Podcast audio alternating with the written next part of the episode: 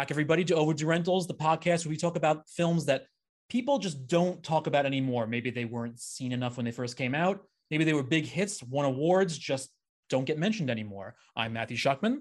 And I'm CinemaBlend's Mike Reyes. And Matthew, I am so glad that we have today's film. However, I am saddened by the the circumstances that have inspired us to to do this episode. Yes, we um unfortunately here we always want to talk about this film as well as well as many other films that the great Fred Ward was a part of. But due to his recent passing, we felt it was best that we talk about this now because I think it's a film that a lot of people just kind of never saw, maybe because it was made for HBO, which is Cast a Deadly Spell. And for this, we have our good friend and filmmaker Ted Geoghegan with us.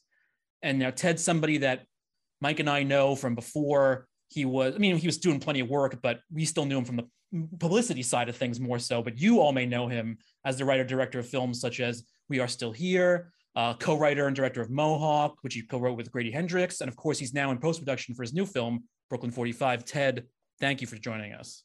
Thank you so much for having me. It's a pleasure to be here. No, and you know, again, it's one of these sad things because you know Fred kind of passing is you know just like it's one of those ones that you know every there's so many people who know him just don't know his name, maybe know him by face, seen him in so many things. But he was really a great presence to have in Hollywood, and it's sad that he's gone. But it's great that we get to kind of commemorate him in so many ways with something like this. Absolutely. Yeah no he was absolutely he was, he was the type of icon that people wouldn't necessarily recognize right away by name. But I feel like anytime he was brought up in conversation and somebody didn't know who I was talking about, all I had to do was mention Tremors or something else. I mean, honestly, it's, it's amazing given the fact that Remo Williams was such a colossal failure. Yep. How much people remember it? They they remember it, and most people remember it quite fondly. Um, so I yeah, I definitely do. I mean, I never said it was a great movie, but I remember finally loving it as a kid. Yeah. Yeah, hundred percent. So yeah, no, I, I think his his presence far outweighed the uh, the fact that people just never never seem to remember that name. Meanwhile, we remembered him so fondly that Matthew, I remember, I think it was like a couple months ago, we were talking about future episodes, and it's like, look, we he really wanted to do Remo Williams. It's like we got to see if we can get Fred Ward on here, yeah, and yeah. we were sort of in the beginning of the process, and it, it not many leads came up, and unfortunately, he is now no longer with us, but as we had said, at least we get to commemorate his work, especially with something like Cast a Deadly Spell, which I would have eaten up as a kid if I actually watched this then. Uh, Ted, what was your, well, Ted and Matthew, since I'm already asking here, what were your first uh, introductions to the film? Uh, Matthew, I, you go first because I'm I'm really curious what yours is because mine mine's quite silly. I definitely remember when it came out on HBO. You know, like I was, and look, it's now it's like beating a dead horse. I always bring up the fact that my father would always introduce me to stuff when I was too young to be introduced to them and so on and so forth. So I was like 11, 10 years old when this came out, uh, 11, 12 years old when this came out. And I already knew H.P. Lovecraft because my father loved, my father still loves anywhere from A grade to Z grade horror films. So we were watching things like Reanimator together when I was like a young kid which would open up a door into watching. It's like, oh, I love Jeffrey Combs. Like, oh, I got this movie. It's probably a little too racy for you at this point, but we still watch From Beyond, which would get me into the notification of kind of H.P. Lovecraft as a writer, uh, you know, from the stories to kind of go from there. Which so when Deadly Spell came out, I saw these things on the promo for the character named H.P. Lovecraft. I don't know what's going on, so I immediately sat and watched it. So this is something I saw when it technically came out. That's amazing. So similar. Um, I, I also saw it when it came out. Um, I would have been 12 or 13 at the time. And I remember just eating it up. Um, I was not that familiar with H.P. Lovecraft at the time. Um, I, I knew what I knew who he was, yeah. but I wasn't that familiar with his writing. So when I first saw it, I didn't catch all of the the nods to him throughout the entire thing. Um, I mean, the fact that it the end of the film, they're trying to raise up Yo- Yog Sothoth, which is like one of the famous ancient ones, like right right behind Cthulhu. Yeah. So, and they they even name drop Cthulhu in the film a couple times. So, but those those kind of things went a little over my my preteen head. But I remember just just going nuts with it and also the fact that it was the year after tremors and um, so I, I had seen tremors a year before I think like three times in the theater. I just loved it. And so when I found out that the star of Tremors was going to be in this this weird film, I had I had to see it. Um, Yeah. My my parents mercifully let me watch it, um, and while it it's not overly gory, you know, I, I think it it definitely scared me a little bit. I think the the death by a thousand paper cut sequence in it is is not necessarily that gruesome, but it, it psychologically Yeah. really bothered me a lot as a kid. Um, just the idea of it. I I remember thinking like how much one paper cut hurt. Um, and so even though the scene only has a couple drops of blood splattering, I remember being like, ah, that's that is troubling to me. Um, but I uh yeah, I saw it as a kid. I I loved it. Um I got really excited when I heard they were making a sequel to it. Um saw that what was it three years later i think 94 95 around there, and, yeah. and uh was was bummed out that fred ward was not playing lovecraft again but was kind of weirdly surprised that it was dennis hopper. I felt like i felt like in the 90s wouldn't dennis hopper have been the star of the first one and then he wouldn't come back and they'd get fred ward? Like that's just totally Natural in my order. head. Yeah yeah it's it's amazing. Um so and I, i'm actually a much bigger fan of of cast a deadly spell than Yeah. than witch hunt um i think witch hunt is is interesting but it's it's definitely it doesn't have the charm that the original does we also have to wonder about the idea of what HBO original films meant back in 91 compared to what it may mean now, especially, and Yeah. where certain bigger, even though, like, look, I know some of it was earlier in their career for people here, but this is a stacked cast.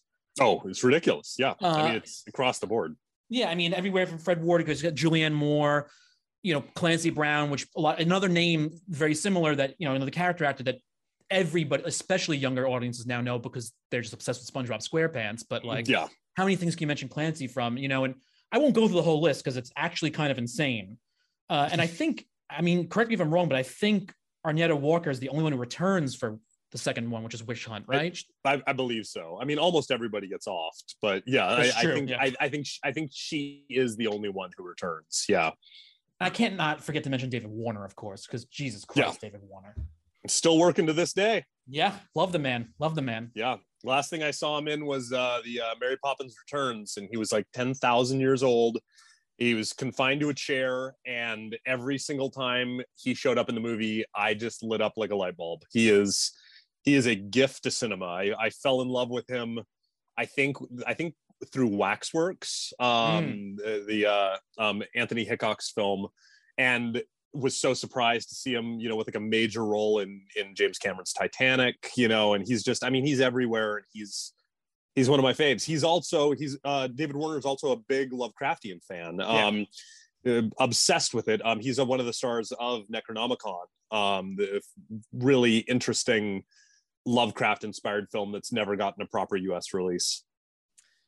This- I mean, look, I mean, not to, to jump back to it, but since you mentioned it, to me, growing up, I would Time Bandits and my best friend's a vampire were on almost every five minutes. Yeah. And it's like to me, like David Warner at that point was like the biggest star in the world. It's like Yeah.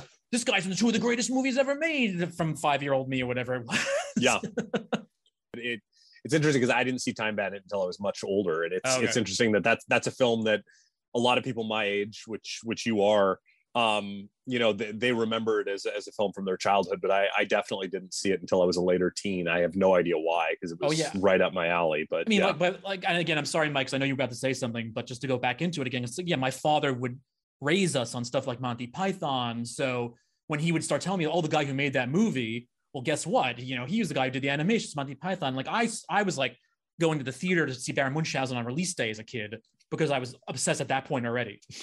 oh, so good And then some of us were introduced to David Warner through the cinematic classic Teenage Mutant Ninja Turtles 2, The Secret of the Ooze. that's But- right he's the guy who makes the ooze Yep. And even that's in right that, even in Yeah. that, it's just it was David Warner shows up, David Warner, David Warner call just calls the shot and gets it. And then after that, I was pleasantly to dis- pleasantly discovered him in uh, The Man with Two Brains. And then, you know, Oh. Titanic and Tron and all these other things and, and Freakazoid, the Lobe. It's just the man is, is so storied. And Fred Ward as well, because I found him in Naked Gun 33 in the third. yeah And screwed still up just I was gonna say screwing up the Oscars before it was popular. Yeah. I, I very vividly remember when the uh, the Moonlight uh, uh, La La Land fiasco happened. The first thing I did is I went to to, um, to Facebook and posted a picture of it's the bomb. Yep. Sawdust and mildew all the way, baby. Cast a Deadly Spell, I have to say, also is it's it's just it's such a brilliantly put together work because it is a classic, perfect noir with that whole Lovecraftian slash witchcraft, however you want to put it, subplot. You know, just kind of like sewn into it so easily that it's like if people didn't know something like Chinatown existed and then they watched this. Granted, there are certain. It's not going to be on a certain level of you know like uh, shock on a twist value, let's say, but it's like the story's perfect. It's almost it's almost like not carbon copies of each other, but they can be considered contemporaries. Absolutely. I mean, I think I think the the fantasy noir or weird noir, whatever we want to call it, subgenre, which has very few titles, um, it, it's very effective. I'd love to see more of it. I mean, I you, you can very easily lump this film in. It, it's practically a sister film to Who Framed Roger Rabbit as well. I mean, it, it's the type of movie that plays 100% as a straight noir it just happens to have some fantastic element to it. Um, and everything beyond that it's like nobody's winking at the camera. Like this is this is being played completely straight face it's being com- playing straight bleh, being played for straight drama. It's just otherworldly. And I, yeah. I, think that surprises a lot of people, especially when you look back at Roger Rabbit, which I revisited recently. And I mean, the thing is just a masterpiece. I mean, it's it's unbelievable because as a kid, we remember Roger Rabbit and Baby Herman, but you watch it now, and I mean, it's it's not that. I mean, the, these are supporting characters in this the Eddie Valiant story. It, it's about a hard-boiled detective. It's about alcoholism. It's about loss. It's about frustration. It's about not being able to contain your anger. Like it's really impressive filmmaking. And similarly, Cast a Deadly Spell. I mean, it's it's a classic noir. It's 1948 Hollywood. It's all the things that you think of when you think of of a classic noir film. It just happens to have every single kind of supernatural element in it. Um, I, I think the plot is the plot is very amusing you know, Cast a Deadly Spell is is about a detective, uh, Phil Lovecraft. He's never referred to as H.P. Lovecraft in the entire film. Um, he is always Phil Lovecraft, even though he is H.P. Lovecraft. Um, a fictionalized version of the science fiction pioneer and infamous racist, um, who is. Uh, who is a uh, hard-boiled detective uh, trying to solve a number of cases and gets caught up in a supernatural conspiracy that involves a rich jerk and a nightclub owner and all sort the the the dame who steers him wrong and all of the all of the classic noir plots are in this. Um very importantly in in that world he's the only one who doesn't use any magic. He is he is the non-magic user of the group and he is tempted. And it's it's it feels very similar to the sort of movie where it's the the one guy who doesn't like to carry a gun um, it, it's very much that. Um, it's incredibly charming. HBO clearly put a lot of money into it in 1991. I'm I would I'm absolutely floored that they financed this film for their cable network in yeah. 1991. I mean, they were barely out of the 80s. HBO was had been around for a while, but I mean, it was still a burgeoning network, and the fact that they were putting this thing out was incredible. Um, it hit video very shortly after, and I'm, I'm sure that uh, most people know it from its video release. Um, but it's uh, it's such a charmer. I mean, there there are so many things I, I want to bring up about it that I I just I love. I, I think it's I think it's incredibly clever. Um, there's there's all of the surface clever stuff. You know, the the cop that you know he's always butting heads with his name Bradbury. Um, you know, there's all there's all these little author in jokes here and there yeah. throughout the movie. Um, I really love the fact that um, it it does have a queer supporting character, not not just set in 1948, but from a film from 1991 um, to have a supporting queer character in it. Um, unfortunately, he's almost exclusively referred to via slurs, um, yeah. which I which I I get. They it was the era. It was 1948. Yeah. That sadly is how a lot of people are referred to um, at that time. Um, but it was it, it is kind of refreshing even though the character is rather stereotypical in some ways um, and does I wish they had a little more character at the same time. I really appreciate the fact that this this queer character actually had something to do in the film, like actually had a role in the film that was had nothing to do with their sexuality, and I, I found that very refreshing. Again, not just for a period film, but for a movie made in 1991 it was also really nice that you know it's obviously you have the the f slur in there as you know if you're writing obviously it's you're writing a period piece it's like oh well they said it back then and you know that only gets you so far these days but 91 it was yeah. still play. But it's never cruelly labeling the character as such. It's just that's lovecraft's parlance. You could take it as you will but the character is never written as this sort of joke. It's, no no. No and, and i and i deeply appreciate that. And the fact that for for all the for all the f words used in it there's plenty of times where lovecraft is is speaking to this person who he respects and he has worked with pr- previously where he will call him a fairy and things like that but he says it almost in a in a jovial sort of way. Like he's he's not intending to hurt this character's feelings by mm. using these terms. It just as we said was was parlance for the time. I mean it's yeah. uh you know, I, I, have not previously mentioned this, but one of the uh, one of the main characters in Brooklyn 45, which is set in 1945, is a is a closeted gay man uh, who hides his sexuality from the military, but all of his best friends know that he's gay, mm. and what a big deal that is for 1945, and the fact that his friends don't mind this, and um, there are a few slurs there as well, also kind of spoken in a, in a similar way. But you know uh, I myself, as as someone who's a member of the LGBTQ community, I, I, wanted to be very careful in in how that language was used and to make sure that it was not being, I mean, for lack of a better term, being abused because I, I don't like throwing those terms around for shock value, but I do think it's important that we're properly conveying the time period. And like I said, it is unfortunate that this character in in Cast a Deadly Spell is is almost exclusively referred to by slurs, but I'm very grateful that this character had such a meaty role. Yeah.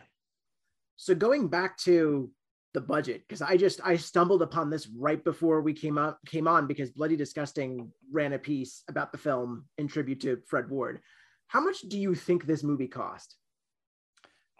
I have no idea because uh, it clearly they clearly employ, employ a lot of backlots um the the cast none of them probably would have commanded that big of a salary for 91 um the effects in it are very good. I i think that plenty of money would have gone to the effects.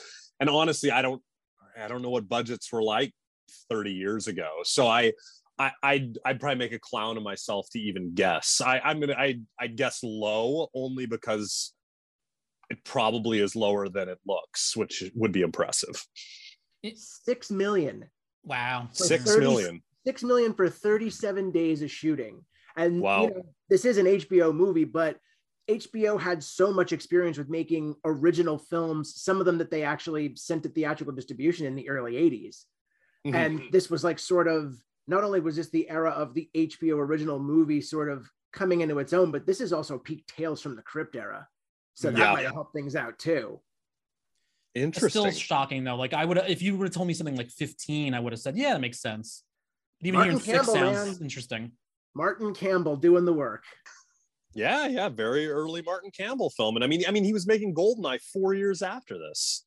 Like, what what an incredible lead! And then Casino Royale. I mean, dude's one of very few filmmakers to have made two Bond movies. Actually, he's one of two filmmakers to make two Bond movies. Him and Sam Mendes.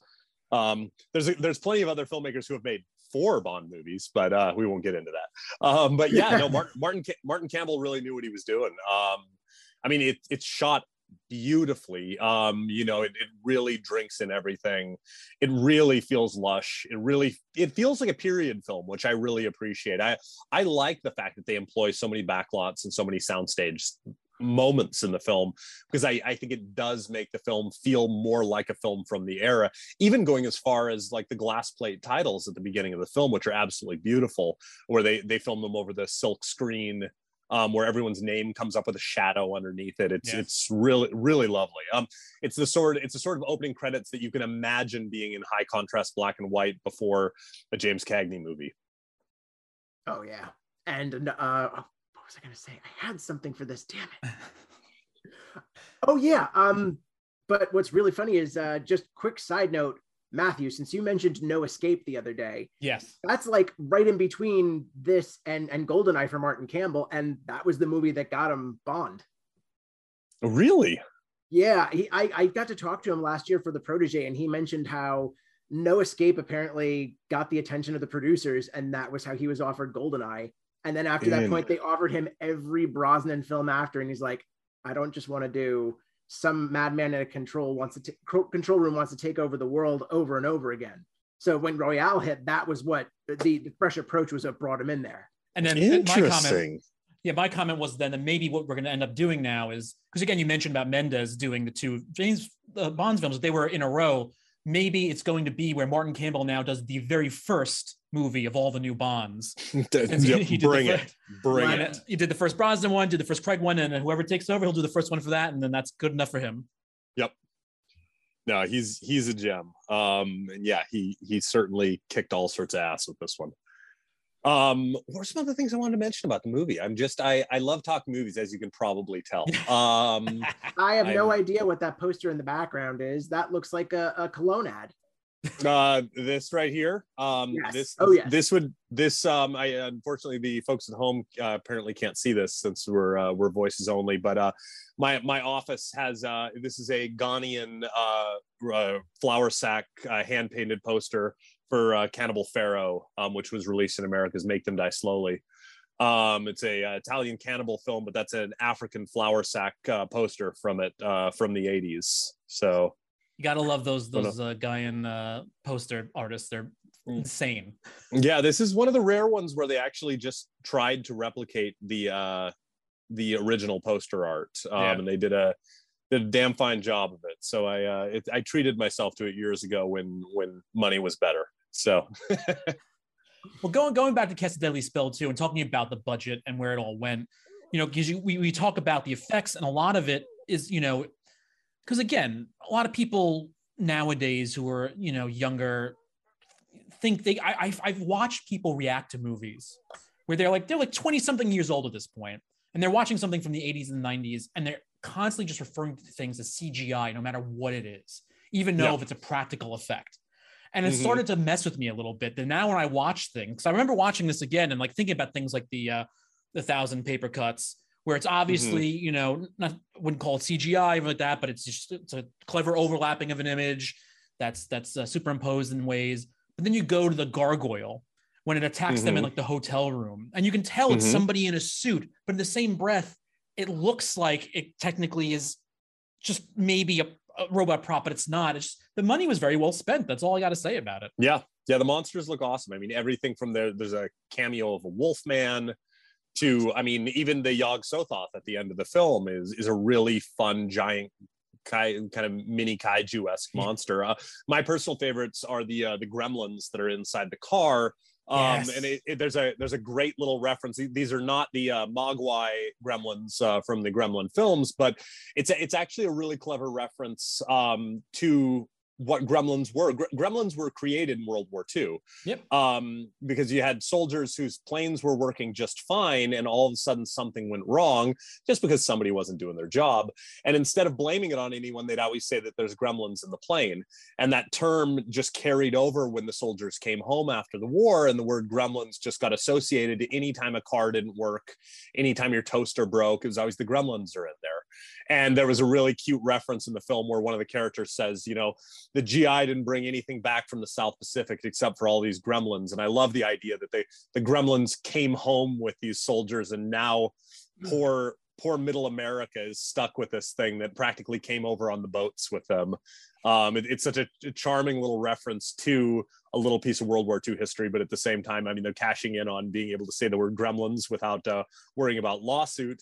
And the gremlins that they come up with in the movie are absolutely adorable. They've got these little pot bellies and big belly buttons. They're uh, they're really really adorable little creatures. They actually were the cover of a Fangoria or uh, or a Gore Zone or something when this film came out. I remember I remember them very well from that.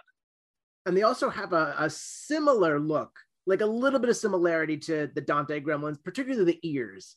Yeah, they kind of reminded me of them Yeah, they kind of look like Mogwai. They look like they look like deformed fat Mm. Mogwai. Yeah. Yeah. Which just makes them even cuter. Yep. Yeah, I was uh, I was a big fan. Yeah, that's a, a the, the monster the monster effects in it are just top down great. Um, I forget what the name of the company is that that designed them, but they're beauties. Um, yeah, I mean all the way through. And I I mentioned Yog Sothoth, the uh, the giant Lovecraftian beast that David Warner's character is trying to resurrect throughout throughout the film. Um, I'll, I'll geek out. I'll do a little Lovecraft geek out for you here, but um, Yog Sothoth, Sothoth is a is a character created by H.P. Lovecraft. Um, he's one of the old ones, which are a species of immortal beings that have been around since time immemorial. Most people are very familiar with Cthulhu through heavy metal and the fact that Cthulhu's name gets thrown around a lot in genre cinema and television. Um, but Yog Sothoth is is another one of the the elder gods. He's actually way bigger than Cthulhu, and it's kind of interesting. So Cthulhu's supposed to be massively huge. I mean, the the size of you know three or four Empire State Buildings. Um, and in the stories, they say that Cthulhu is to Yog Sothoth what humans are to Cthulhu. So Yog Sothoth is supposed to be whatever a hundred million times the size of Cthulhu. So the fact that he's the size of a kind of a, a, tour bus in this is is a much smaller version of him. Yeah. But uh, but it, the the design is really fun. Um, and yeah, he um he's just a really fun Lovecraft creation. He first appeared in 1943 as the case of Charles Dexter Ward, which is a really really fun Lovecraft story. It's one of my personal favorites. Um, and then he ended up showing up in in several more of Lovecraft stories. Um, a, a, lot of the Cthulhu mythos stories uh, feature feature Yog Sothoth or reference him. My my my memory now is is lost on me. Was the case of Charles Dexter Ward what they judged, which they based Resurrected on, or is it a different story? The one with um, with um. Oh god, I haven't seen that in so long. Yeah, yeah, that's the one that's like set in like Louisiana or something. with Chris Sarandon. Um, I, I, remember loving it as a kid. I haven't seen it in oh, so long. Boy, I have, in my I head, I think that, in that, it was basically. I remember trying to find it after. I think it might be actually now that now that you're saying that out loud because I, I, honestly don't think I've seen it since I read all of Lovecraft stuff. So yeah. I that would totally be worth a revisit. But yeah, now now that you say that, I think it was, but can't be sure. I, I can remember the film vaguely. I like remember the location, a couple people who were in it, but the, the plot is uh, a little yeah. I'm, I'm the same right way, now. and I lo- I remember loving that. I remember that being that was one of the ones that was like talk about underrated at the time or never seen. Like that was a really good one. And I have to I have mm-hmm. find it again. Done and done. I'm watching it this weekend. Yeah, I put it on the list. The Resurrected. We got to find it. Done. But also circling back to the more practical slash dialogue aspect of this movie, something that I am always pleased with when it comes to noir in, in, in tinged films is the lingo, the dialogue, the character, uh, the character of the words that are coming out of people's mouths because it's very easy. I always go back to horrible memories of a great improv group I was with in college, but they had the film noir game, and it was always people would do that's. And it's like, yeah, that's that's not what this is always about, guys, and it just it would always bristle me, mm, and even yep. more so when a movie just sinks into that. But this is it plays it face value, and especially through through Lovecraft's dialogue, it's just mm-hmm. solid, solid noir all the way through. And the people, the cast that is in this movie is born for this because Fred Ward is just it, not in a, a detrimental way, but he's a guy that you would call like he has that mug. And it's like, mm-hmm. it's not because we're saying it's a bad thing, but just he's got that face that's like, he's been knocked around a little bit. He'll always be there for more. And he was born. He was born to play a hard-boiled detective. Yeah. He would have. He would have been a. He would have been a leading man in the 1940s. Easy peasy. Just that that that curl coming out from under the hat. It's just it's just too yep. good. It's too good. And then of course Julianne Moore and Clancy Brown sort of forming a great trinity of other people that just totally buy into this atmosphere. And uh, again, it's just you know knowing Clancy Brown from Shawshank or Highlander, or throw a hat, throw mm-hmm. a name in the hat, and you'd know him. It's just wonderful to see him with like the mustache and the calm, cool demeanor, sort of like a David yeah. Strathairn from LA Confidential. Yeah, it's it's very interesting because when you when you watch the film, it's it's almost surprising when he first appears in the nightclub when you see him kind of step down and walk into frame and you're like oh my god it's it's a svelte mustachioed clancy brown and it almost feels like when you first see him you're like wow i, I never would have pictured him in this role. And as soon as he opens his mouth you're like i can't picture anyone else in this role. Mhm. like he he completely dominates it. He's so much fun in it. And yeah he just he just nails it. He he's great in it. I i really i really love him. And it was it was a pleasure rewatching the film. I'd, I'd seen it a few years ago but I, I watched it a couple days ago in preparation to chat with you guys.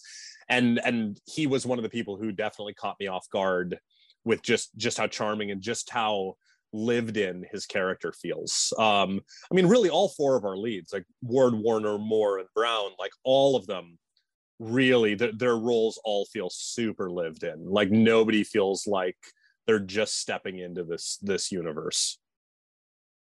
Yeah, because going back to everything that we said earlier, you know, again, for being something that is dealing with supernatural magic, however you want to put it, uh, and for something that is lower budget in a lot of ways, HBO films at the time, you know, they just treated everything with such a, a appreciative brilliance that from probably the person grabbing the coffee, the the, the you know the production uh, assistant grabbing the coffee, to right up to the director and the producers, everybody just cared about this. 100% i mean I- again you look at look at bob hoskins in in who framed roger rabbit. I mean that is a that is an oscar worthy performance. He is phenomenally good in that film. And throughout all he is doing is playing that without a laugh without a wink with nothing i mean the character is very intentionally hilarious but it's because of h- how perfectly it's portrayed. I mean, you could take that character, whip him out of that film, and throw him into any double indemnity sort of movie, and you would not have to change a single thing. And similarly, I mean, Fred, Fred Ward's Phil Lovecraft feels the same way. You could you could pop him out of this supernatural silliness and put him into any straight-faced noir, and you wouldn't have to tweak a single thing. Roger Rabbit, just quick note on that that editing room scene is the one like that is one of my favorite moments where it just shows Bob Hoskins intensity in it, the movie's intensity. It's just that's the one moment where it's like if you really thought this was just going to be a family movie, good good luck. And my, again, my parents bought me the VHS, let me watch it, and I watched it Yeah. so many times. And just I think that is where my film noir love began because Oh. of that. Completely. and talking about again, we talking about the stat cast and Martin Campbell and all this other stuff, and I mentioned to up to the producers. Also, another this is a film produced by Gale Anne Hurd, who you know Yeah. became a lot more well known to the general public in maybe the last more decade and so. But like the the number of movies that she has had her hands on, uh, or just productions, is just insane, absolutely insane. Yeah, Yeah, and I mean, she she's instrumental to genre film and television. One hundred percent, yeah. I also, oh, go ahead, Mike. Sorry. No, no, no, no. I'm I'm just grinning like an idiot because this was my first time watching this, and it felt like something that I had. It it felt like something I was just at home with 100. percent And now I really want them to do a Blu-ray and or or do some sort of thing with this property. I'll even watch Witch Hunt because I think it's available in the ether of online. I, I believe Uh, both. I, th- I think both. I think both Cast a Deadly Spell and Witch Hunter are on HBO Max. I know Cast a Deadly Spell is. Yeah, Cast a Um, Deadly- Well, well, yeah, that's where I definitely, saw it. Which this Yeah, I- scales I- wonderfully to HD. I believe Witch Hunt is. So I don't see why not. And it, what's also interesting too is they bought back Joseph Dor- Dougherty to do the script for Witch Hunt as well. I don't know if it was his plan the whole time. So you basically have the same writer for both.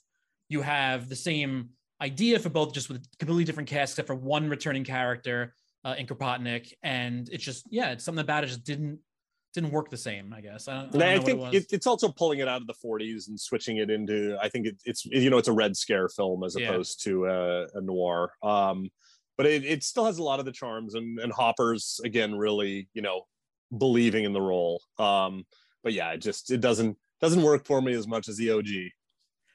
I do want to just go off to Cast a Deadly Spell for a second, you know, before we run out of time too, uh, because the, my other thing about Fred Ward that I always, I both loved and was a little annoyed about it because not about him. I was annoyed about the way people saw him. I guess is because when I was, let's say, eighteen to twenty, around. So in the end of the 1900s to the beginning of the 2000s is when Six Degrees of Kevin Bacon became a big thing in my mind.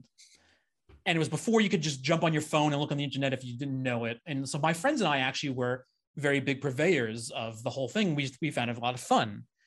And what annoyed me so much is that there are people still to this day, because I came across like a TikTok account of somebody who just like has a friend who thinks he can, he's the best at it. And they say, Oh, Bill, somebody said try this and you can't do it. And I'm like, and he did it in like five steps to some random actor. And it's like, these people have obviously never seen the player and they haven't seen JFK because yeah. between those two movies, every single actor in the world has been in both of them. And then since Fred and Kevin are together in Tremors, it makes it so easy. And I just wish people yeah. would pay more attention to these things.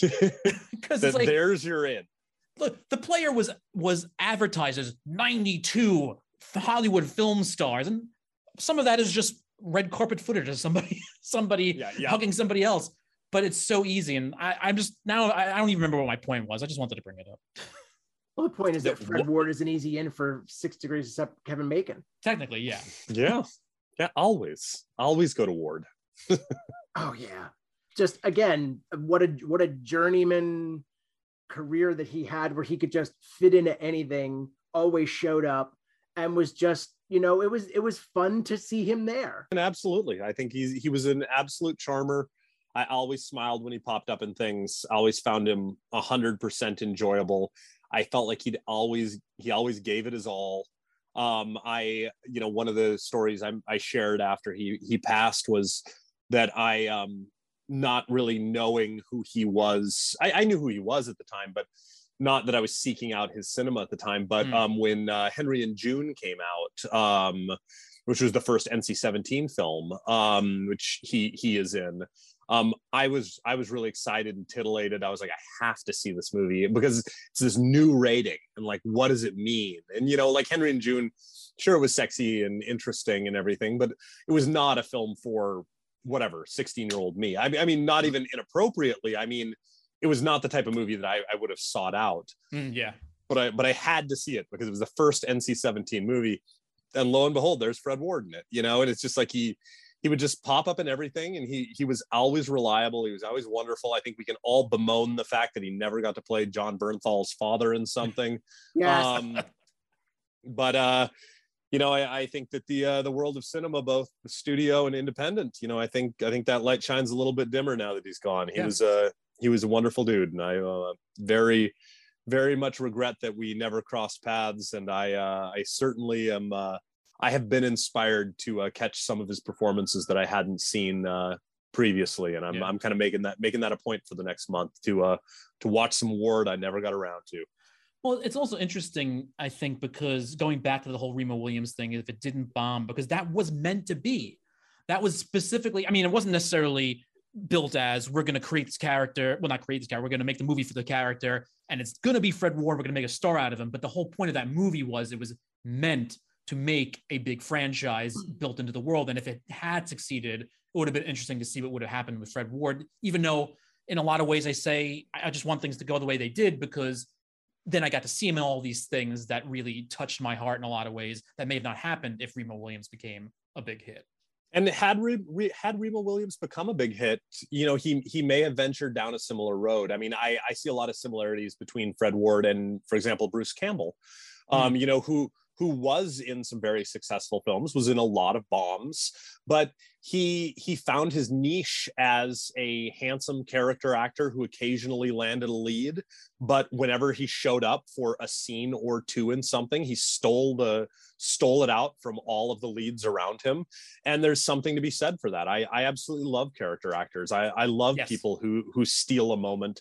I try to cast all my films leads with character actors because I, I find them the most interesting. They're they're the most passionate and they're the most fun to look at. So, so I honestly we talk we talk about this all the time. Character actors are technically the the actual best actors. Not saying that they can't no, be course. the lead and lead actors are not good or anything like that, but they they always have the best performances. But I will say though, on the other hand, about Remo Williams failing, at least it. I mean, look, we still have to have a discussion, but at least it, it prevented more discussion over the problematic casting of Joel Grey as a Chinese uh, martial artist. Yes. Yes. Uh, but that's for another. That's for another. we will get it- it- to have me on for the problematic 80s movies episode and we'll uh, we'll have a long conversation Yeah. Oh yeah, and then I'm sure it, e- there there's probably one more note that it kind of slips by at the end, but I'm surprised more people haven't talked about the fact that yeah, uh, the virgin sacrifice is 16 and she's no longer a virgin because of this married detective. Oh yeah, they absolutely make light of the fact. For listeners, uh, referring to the fact that at the end of Cast a Deadly Spell, the fact that a virgin sacrifice is supposed to bring around the end of the world, and the characters actually joyously celebrate the fact that this married 30 something detective has deflowered this 16 year old and they're practically high-fiving over it at the end of the film like so th- this film like countless other movies from well basically all of cinema history um definitely is is problematic. It, it has its moments that deserve more of a discussion. And that was uh, actually on my list of things to uh bring up about this film. And uh, thank you very much for bringing it up because it, it had slipped my mind and it should not have because uh yeah that's uh that's that that's one to note. Yeah. Well, again, over at Overdue Rentals, we love to bring up the love, but there's also a deeper discussion of things that, you know, if we're going to recommend these movies to audiences, we'd like to point out certain things that might crop up, but at the same Mhm. time, pay tribute to the fact that this film is still good despite, you know, a couple things here and there. Yeah, I mean, look, it's it's it's a much larger discussion to have another point too, because everything has its levels, and there are certain films out there that were made at a certain time that have problematic issues in them, but it's not going to take me away from saying it's a good film, a film I should think you should see, and then other things have things that may have happened that are much more problematic that should be spoken about, saying you shouldn't watch this, you shouldn't listen to this, whatever it may be, and it's very much a, a weighted issue depending on the actual situations i would say for everything that that, that kind of gets put out there 100% i um yeah there there are movies that i want to just immediately bring up but we we don't have the time. Let's just say the future future episode i'd be more than happy to deep dive into some of this with you because uh i, I think it's very important to address but at the same time yes we we are ladies and gents out there. We are we are referring to a cast a deadly spell a very well made very passionate very enjoyable film that it is it is worth noting does does feature this problematic issue Yeah, Yeah, but at the same time, you know, again, this is peak HBO original movie from when they were first being done. And I remember it was just, it was exciting to have every Saturday HBO was that place to go when you had cable because it's like, okay, uh, new movies from Hollywood are premiering, and every now and then when those aren't on, it's a new HBO movie. Yeah Oh, that's that's still- Every time you would hear that coming on on a Saturday Yes. night, man, it was like a whole other level. I don't, they don't, you don't have that feeling anymore. that's if you uh, I was gonna say if, if anyone out there, including you you guys here with me now, um, are are very nostalgic for HBO and that iconic intro. Um, there's a phenomenal YouTube video um, from back then. Um, someone found it and put it on YouTube, showing how they filmed that intro of the Oh. float the floating HBO logo and the the city that it the the, the sequence actually starts over a miniature city and then goes up into space and then floats into the HBO logo which then turns into a theater hallway and it shows how they actually filmed it it is phenomenal it is so interesting i think it's only about 10 minutes long yeah. again it's it's a really wonderful little uh, little piece of I, i'd say cinema history but a little really wonderful piece of uh, i guess i guess home video history um I'm gonna have to search. so- I don't know, but I'm gonna search this out. so, so easy to find Yeah. so much fun if I'm not mistaken, HBO themselves put it out officially. oh Okay. neat okay I think, but either that or it was either that or I'm confusing it with the video of how they put the full intro out in like full HD, cleaned it up, and it's on YouTube. Yeah. But Hmm. love that video. The, the theme was always a favorite as a kid. And I have to mention a dearly departed podcast. I always I have such great feelings for 80s all over. They had a killer remix of that theme. and it just nailed the intent of the show without it like even before you get into the actual meat of the show that just nailed it you were home oh so good And with that, everybody now, please go cross cast a deadly spell off your overdue rentals list. It is available to watch on HBO Max. Ted, thanks for joining us. Is there anything else out there you want people to know about? Keep a look on eye out for where they can find you online. No, you can find me online uh, on Twitter at Ted Geoghegan. That's T E D G E O G H E G A N. It's a big mouthful, but you can try to find me there. Um, and if you like films set in the 1940s, I hope that you keep an eye out for my upcoming Shudder original, Brooklyn 45, which should be out later this year or early next. I put a lot of heart into it, and I hope that you will really enjoy it. It is a uh, very special movie that is very, very close to me.